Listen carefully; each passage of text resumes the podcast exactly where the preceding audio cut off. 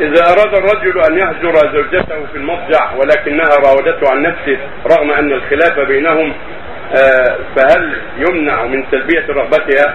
أو فيمتنع إذا أراد الرجل أن يهجر زوجته في المضجع ولكنها راودته عن نفسه رغم أن الخلاف بينهم فهل يمتنع من تلبية رغبتها؟ ينظر الأصلح هذا بين الزوجين ينظر الأصلح إن رأى أصلح أن يوافقها ولعله يزول بهذا الشر بينهما وافقها وإن رأى أصلح أن يمتنع وأن شرها كبير وأن هذا يعني لا يحل المشكل فلا مانع من يمتنع من موافقتها والحاضر يرى من الرأي. المقصود أن هذا شيء بينهما هو أعلم بالمصلحة ينظر في الأصلح.